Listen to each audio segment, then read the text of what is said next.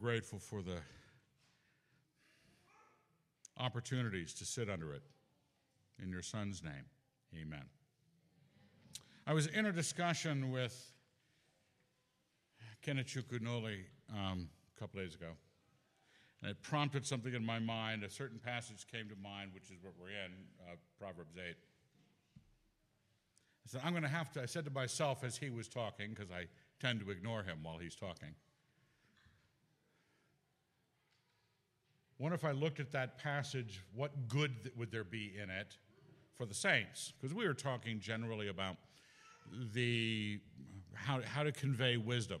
How do you people don't just give someone a proverb, they don't become wise, having heard the proverb. And some of it is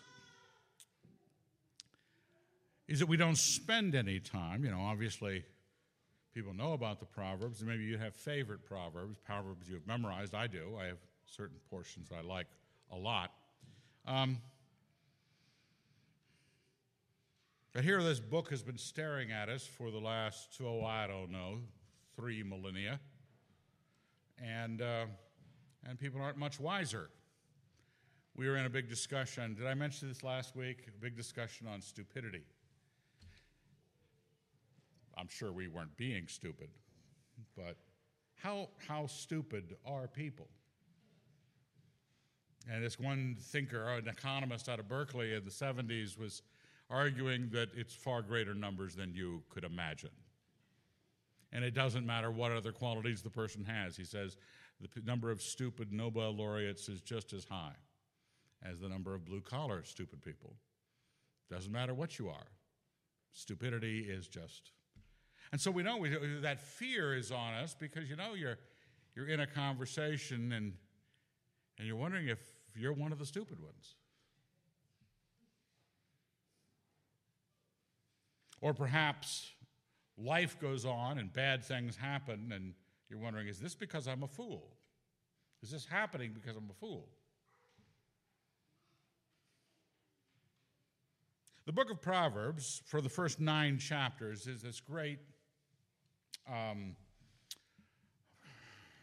parallelism between a bad woman, you know, you know, bad women, and a woman named uh, basically Sophia, wisdom, who they function in very much the same way. Both are crying out to the young men, one to answer their lusts, another to uh, straighten up and fly right, understand what's going on.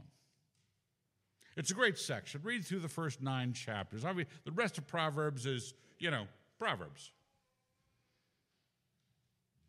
But there's a coherence to the first nine chapters. And in chapter 8, um, it's another one of the portions where Sophia, Sophia is just the name wisdom, is crying out to people to be wise, to listen to wisdom. But there's an interesting thing she does in this chapter that I wanted, I wanted to look at. It starts out in verse, on the left hand side of your sermon notes, the first five verses of the chapter. Does not wisdom call? Does not understanding raise her voice? On the heights beside the way, in the paths she takes her stand, beside the gates in front of the town, at the entrance of the portal she cries aloud. To you, O men, I call, and my cry is to the sons of men. O simple ones, learn prudence. O foolish men, pay attention. So it's a good introduction.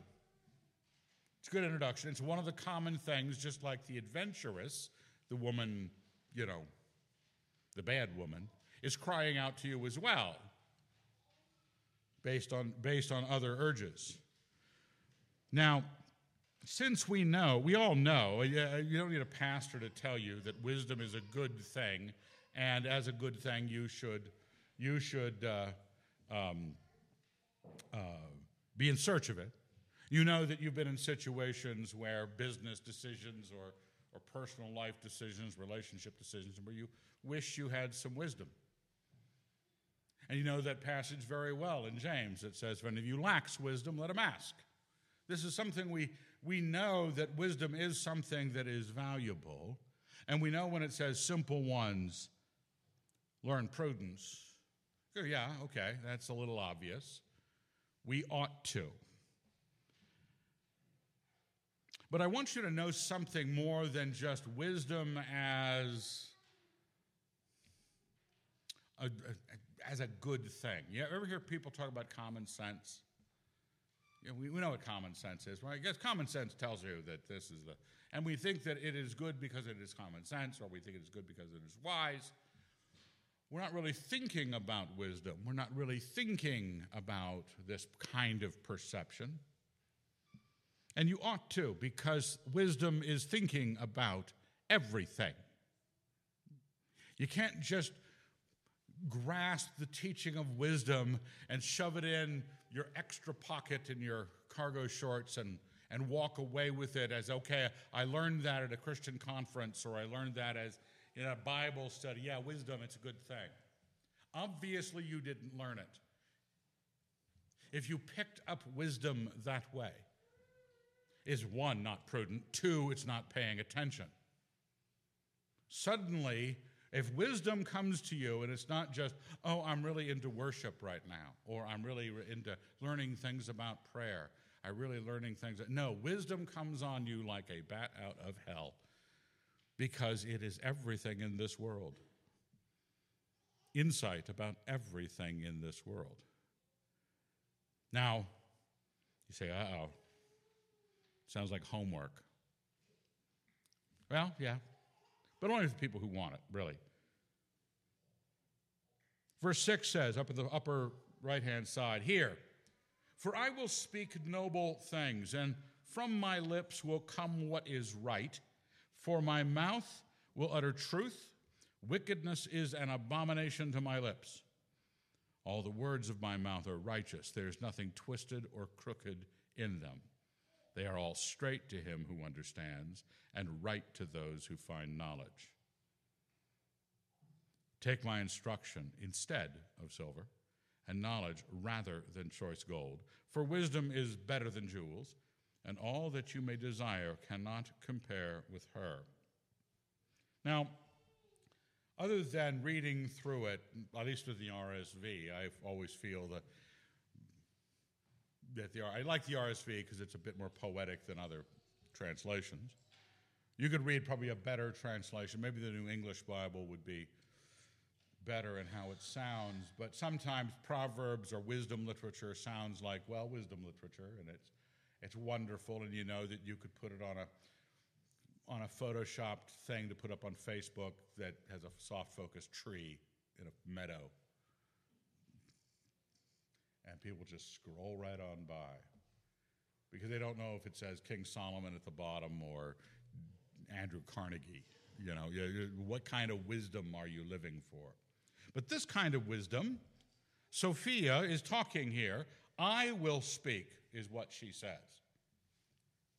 I want you to consider. Now, I know that Sophia might not be, I, I tend, because I believe, I, I swore to God many years ago that I would just believe what the word says. Now, I also know that Sophia, wisdom, as a person, could be a metaphorical usage. I'm not an idiot. But consider for a moment that she might not be. That Sophia may be someone, like death may be someone, like Hades may be someone. We live in a religion where the God himself became a man. Okay?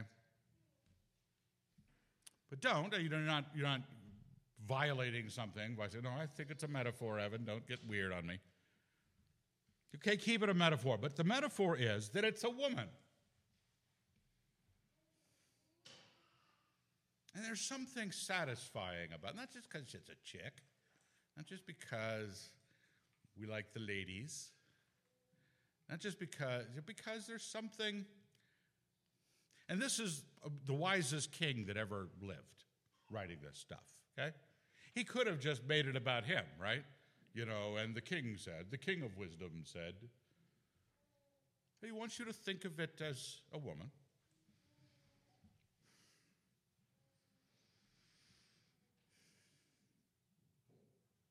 There's something uniquely satisfying. Meditate on it. Uniquely satisfying about a woman saying, I will speak noble things, what is right, what is true.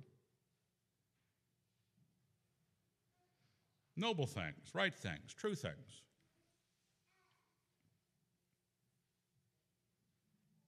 How much, uh, as you look at your own life, male or female, you want to ask yourself, does my mind function this way about these things? To the degree that wisdom suggests it ought. Should I, like I said earlier, pay attention? Am I just grabbing a, a suggestion that wisdom is a good thing and you want to be open to a great saying when you we were uh, uh, we were sitting on the front porch first time for the season yesterday with the slag booms and, and a few other people and John's been reading Zen and the Art of Motorcycle Maintenance, and he was uh, coming across sections worth reading aloud. I don't know if you've read Zen and the Art of Motorcycle Maintenance, but John has reasons. And it was some interesting stuff. We had a good discussion about the things that came up. You don't want only, sometimes your, your fortune cookie from Panda Express says something worth thinking about. I hope your life is not filled with that kind of wisdom. Those are good wisdoms. It's great when you get a little message from God in the cookie. You do know that if you believe in exhaustive divine determinism, God meant you to have that cookie. So, just say it. So, take it seriously. But even if you don't believe in exhaustive divine determinism, you got an interesting message in the cookie. Or you got an interesting message in the book by some godless heathen uh, who wrote Zen and the Art of Motorcycle Maintenance, but you got wisdom. But is it enough? Is, is that the kind of mind that Sophia has? She speaks noble things. What is right falls from her lips. She will utter truth because wickedness is an abomination.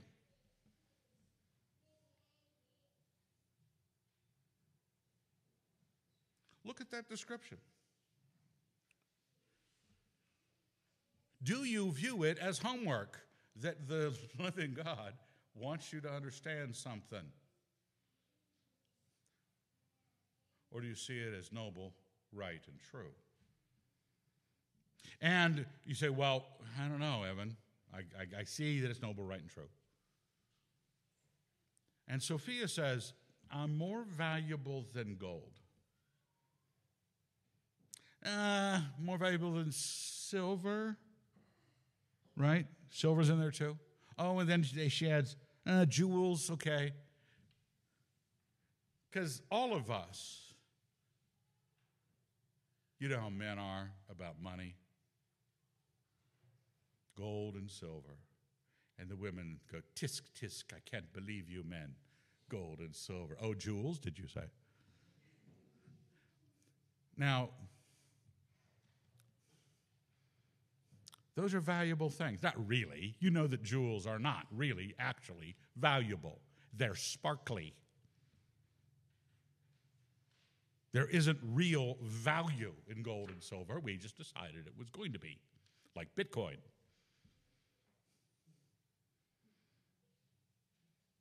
But we value it. On someone's suggestion that I get into, you know, Doge what, what coin do you have? What, what sort of Bitcoin do you guys? We're a hip church, I know that, but what kind of, what, Doge? Anybody else? Ethereum? Okay, maybe you're not that hip. All right.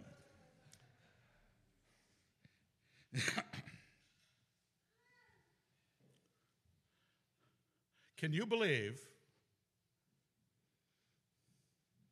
because someone told us, let me see. There's a printing press. When I was young, I lived on the East Coast, and one of the field trips was to the Mint. And we got to watch money come off the press back in the 60s. And here's a $5 bill ripped right down the face of who's that guy? Lincoln. And you know, you can't believe that this is not valuable. You can't believe it. If I dropped it, somewhere and you noticed that I tried to put it in my pocket, but instead it floated down into the piano. and somebody in the back saw it and where it landed. Nobody else saw where it landed. So later after the sermon, at least to return something of value to the pastor or be up five bucks, you'd go pick up this piece of paper because the good faith and credit of the U.S. government told you it was valuable. Now, Sophia, whether you believe she is a real being or not, of God told you she is valuable more so than this. That if there was something written on a piece of paper that you knew was wise and it floated to the ground, somebody had dropped it, or existed in a book, or found some place to be that you had not gone to find it, you have to ask yourself do I consider it valuable? I'm told that it is. Instead of silver, instead of gold, instead of jewels, it's better than. And it's not merely for the crass, it's not merely the professionals or the people that are adding up how well they monetize their life. Some people are just better at those things than other people. There are those of us who are complete idiots when it comes to business. I am one of those people. Maybe that's why I'm a pastor. I'm into history, I'm into art. And all that you may desire cannot compare with her. Is that the way you measure it? Do you really measure it that way? We're not asking you to learn some proverbs and learn to apply them and, and have one that you put on the fridge every week that you have to develop into your life. You obviously do not value her that way. Who is your favorite actor? When you were a young person, favorite rock star. When you were young, your bedroom was festooned with pictures of someone from, I don't know, you guys are mostly young, so I don't know what name to say. They start sniggering to yourself, going, "Okay, boomer, you're you're out of here. You just don't seem to." Was you were Backstreet Boys? They were not Backstreet. That's two. One Direction. Oh, it's so sad. Wouldn't it be nice if you had one, wisdom, two, taste? Bing Crosby.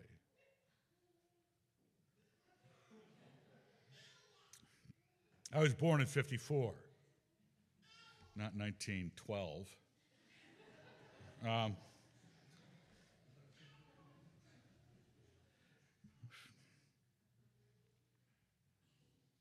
we know what we, we know what we value.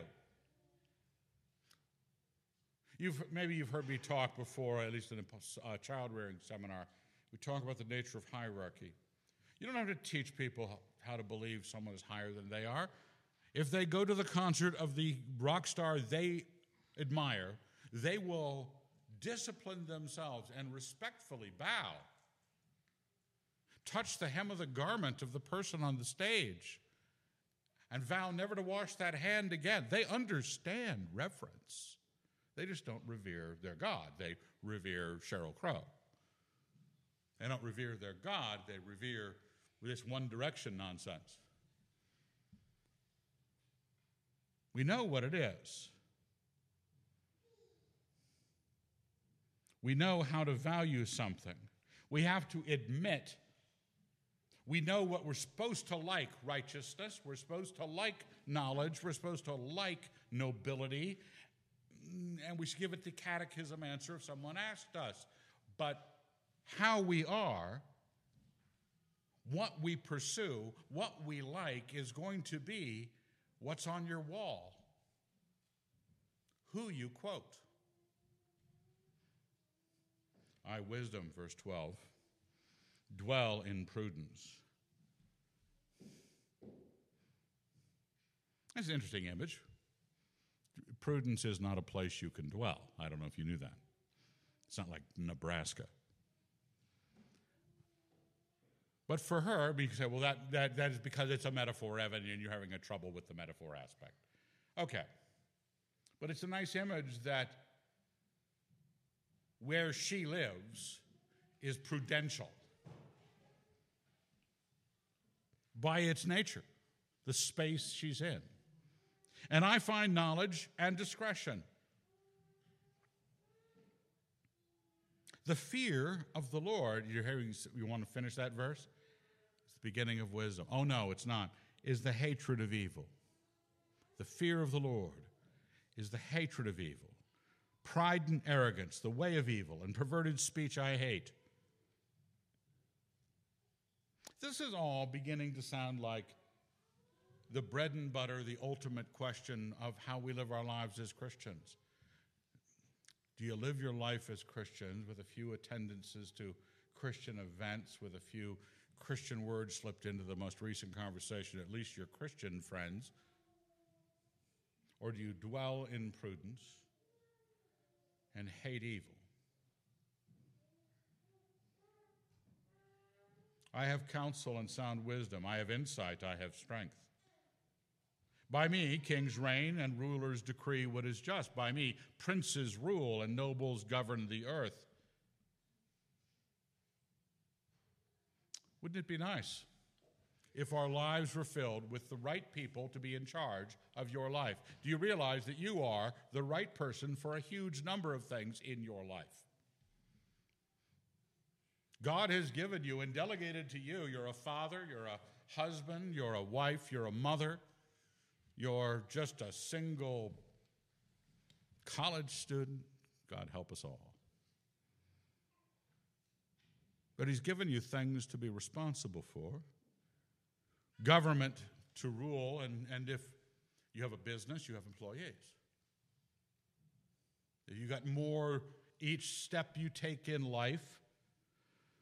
Now, you aren't, let's be honest, none of us are going to be kings. I have a kind of a megalomania on me that all I managed to get was the mustaches.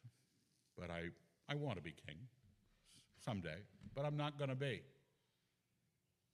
And you're not going to be a prince. But we govern something. And when the answer to the question, who's in charge here, is your name, you need wisdom because this is by why wisdom? Why wisdom? We're going to get to that in a minute, what the actual point of this passage is. I love those who love me, and those who seek me diligently find me. Riches and honor are with me, enduring wealth and prosperity.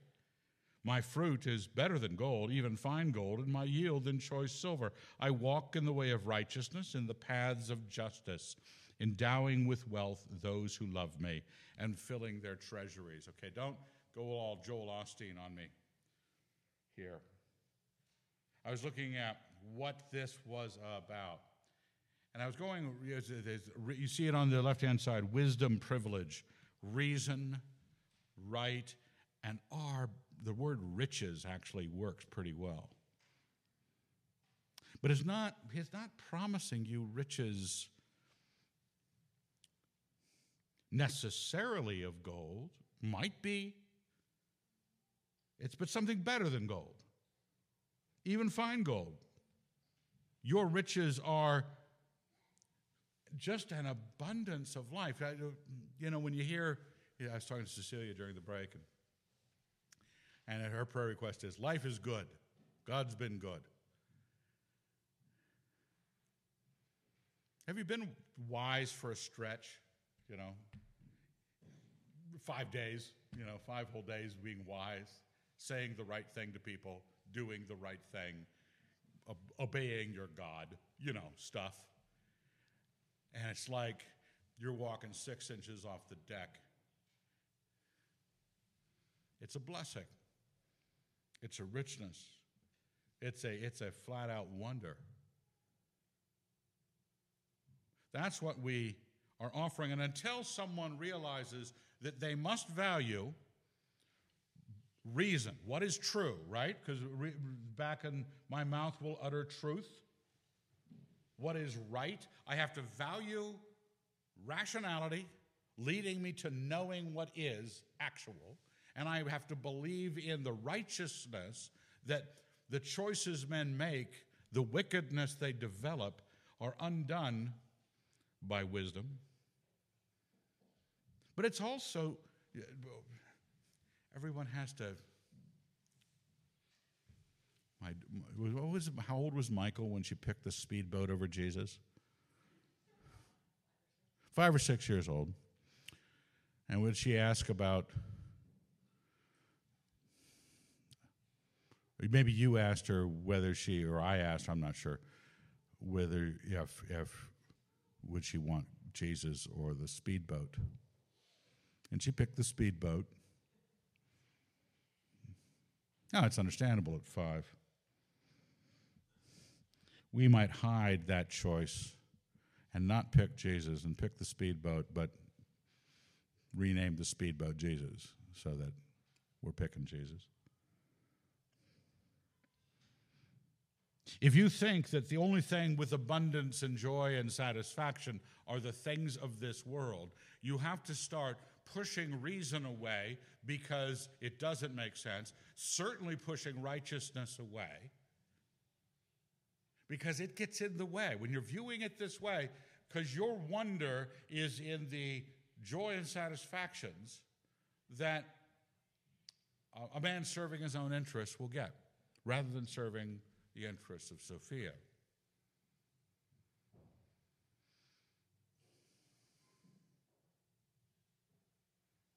Do you believe or do you see the abundant wonder in understanding? One of the things John and I were talking about yesterday was there are some people who are just into motorcycles, and there are some people into working on their motorcycles. And this guy writing this book was into philosophizing about working on his motorcycle. And in some ways, you know, there are people who are hands on sort of people who like working on machine. There are some people who just like riding around fast. And, but there are some people who like working because the nature of the machine is its own philosophic satisfaction. All of life is this. There is an abundant wonder that we don't understand about the world, and we have to, because we didn't stop and listen, pay attention, we think that's a good enough backbeat. That's all it takes. Or if the song was danceable, or she was really cute, whatever the pleasure of life.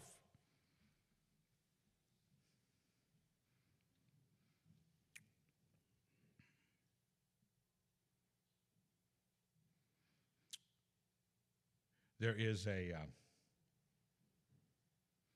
section here from 22 through 31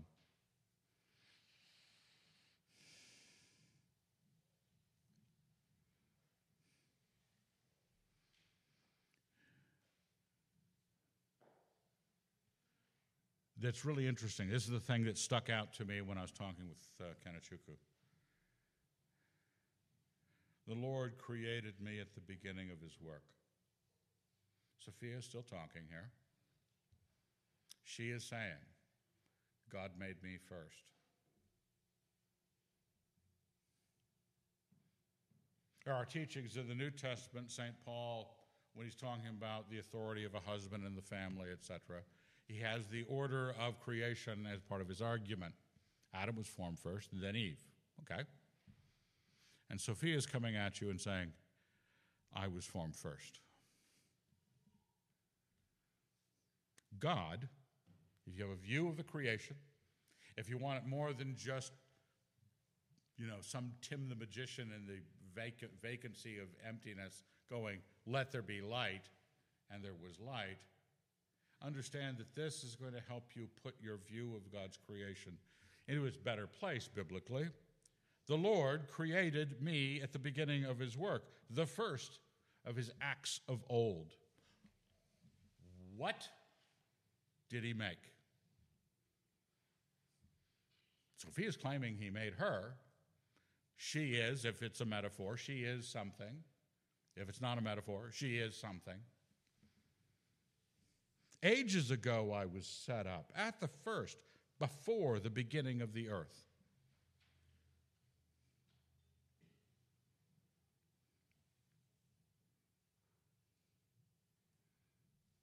This is not, wisdom is not merely extra moralities. Okay? Uh, wisdom is not just, okay, you can't get drunk, you shouldn't write bad checks, don't lie to your mom. Those are sins. Wisdom is, you know, balance your checkbook, check the pressure in your tires before you go on a long trip. It's all sorts of stuff. You know, don't co-sign a check. There, you can read through the Proverbs. It's not a sub-morality. It's the very nature of everything, everything that is. God said, okay, we're going to get around to a creation here. What do we need to do first? The language, the system. What it's got to do. It's not just got to occupy space. You know, this stuff occupies space. Wisdom had to be exist, which means that this thing occupying this space occupies it wisely against the what if what if your reality didn't have basic sensible wise rules that things shouldn't occupy the same space at the same time. Okay? God to say okay we're going to make this wisely. And all of a sudden i'm preaching up here and all of a sudden a volkswagen appears halfway through my body.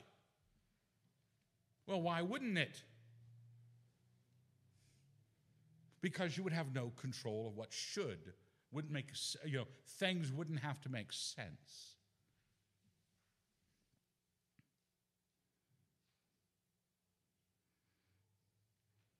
when god made the world he made it good.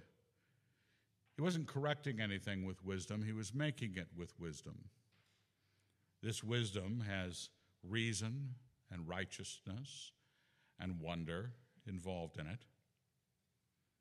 In the post fallen world, all the bent things occurred in the bending of God's good creation, and you are there to be wise to straighten it out.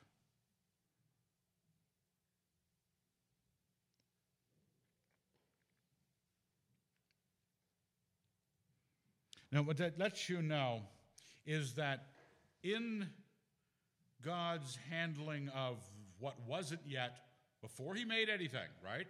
He made, made wisdom, which says, When I make,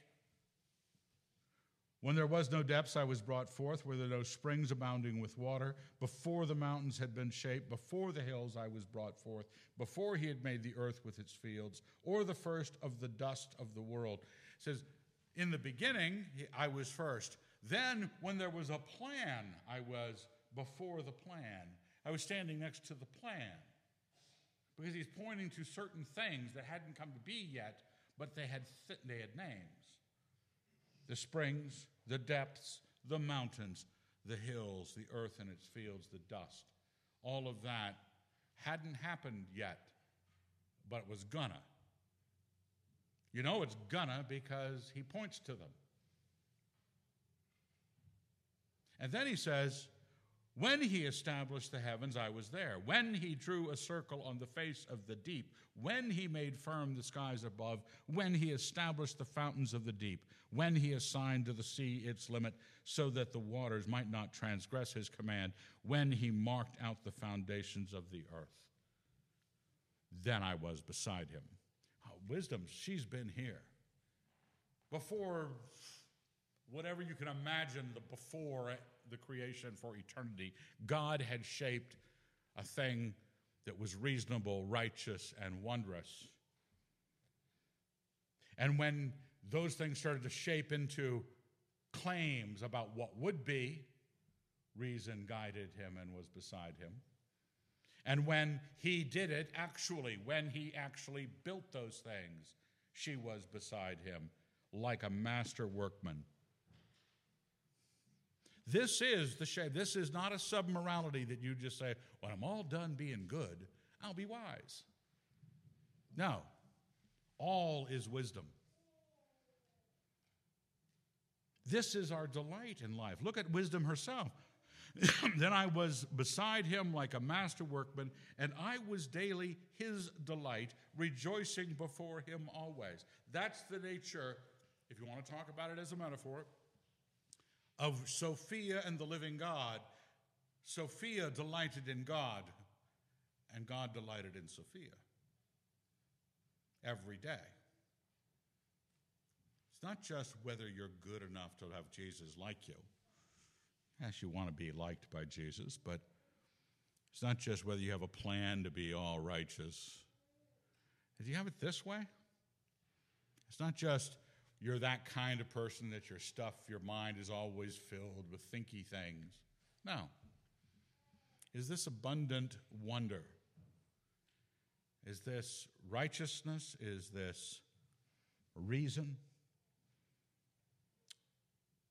Having this kind of response. Now look at this. He says, rejoicing before him always, rejoicing is in his inhabited world and delighting in the sons of men.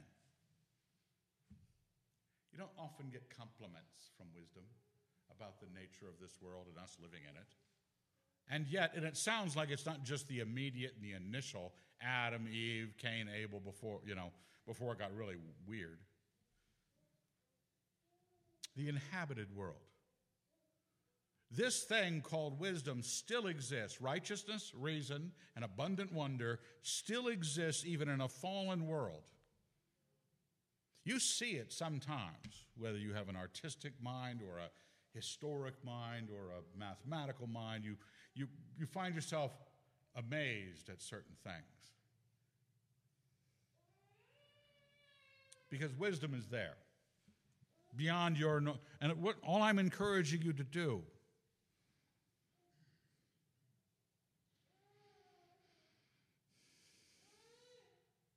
is to have this opportunity to delight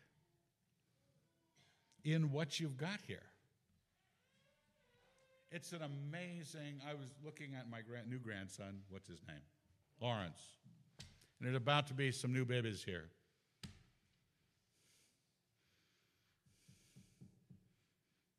And now the Schmitzes are going to find out what they got next coming up. This place is awash in babies. But luckily, we have another Wilson. And I was looking at Lawrence the other day, way out on the porch. Abby was sitting there. She's not big like she was. There's a baby right there. That baby moved about three feet from inside Abby to outside on the couch.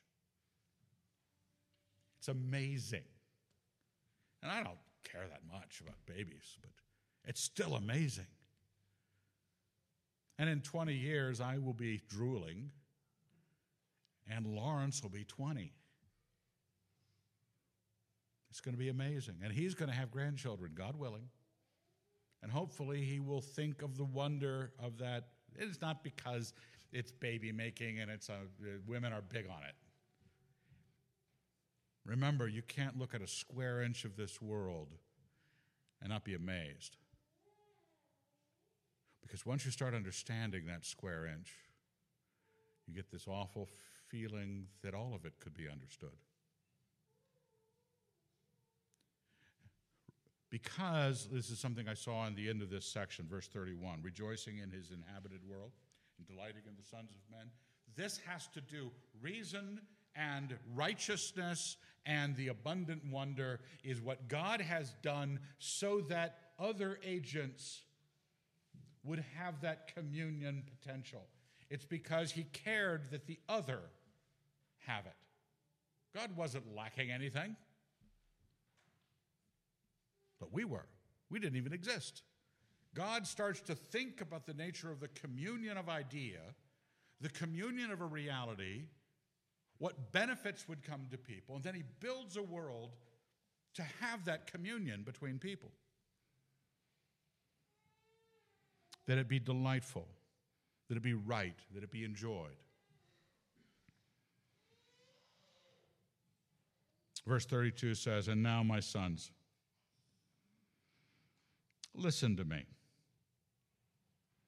I liked how he jumped through that. Verse 22 He created me at the beginning before anything was done. Then he started the concepts, and I was before him in that circumstance. And then when he was doing the things, I was doing it. And then verse 32 says, And now, my sons, listen to me. Happy are those who keep my ways.